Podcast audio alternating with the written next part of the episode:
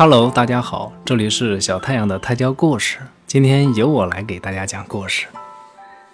雕刻家和赫尔墨斯，赫尔墨斯是上天众神的使者和丰收之神，在天上他有很大的权力，受到众神的尊敬。但赫尔墨斯不满足于这些，他还想知道自己在凡间是否得到民众的崇拜，于是他化妆成一个凡人。来到了人世，赫尔墨斯在人间找了半天，也没找到哪个人对他表示很大的关注。大家各忙各的，没人理他。赫尔墨斯正感到很失望的时候，突然在一家雕刻像的店里看到了众神的雕像，自己的雕像也在里面。于是，赫尔墨斯假装买雕像，到里面去看个究竟。店主殷勤地问他：“您要买雕像吗？”我们这里的雕像雕刻精美，价格合理。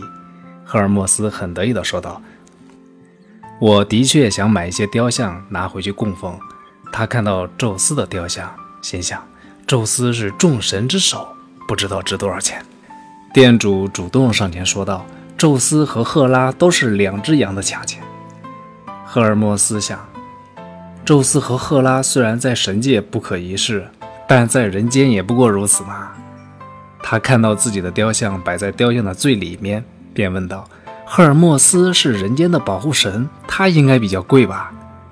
店主笑了笑说：“赫尔墨斯也许在天上有一些位置，但这个雕像并不值多少钱。如果您能买下宙斯和赫拉的雕像，赫尔墨斯的雕像就白送给您了。”赫尔墨斯一听，无比的惭愧，他怎么也没有想到自己在人间竟然受到这种待遇。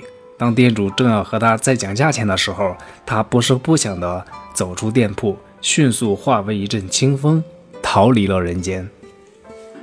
好了，今天的故事就讲到这里吧。晚安，各位朋友，晚安，我的小太阳。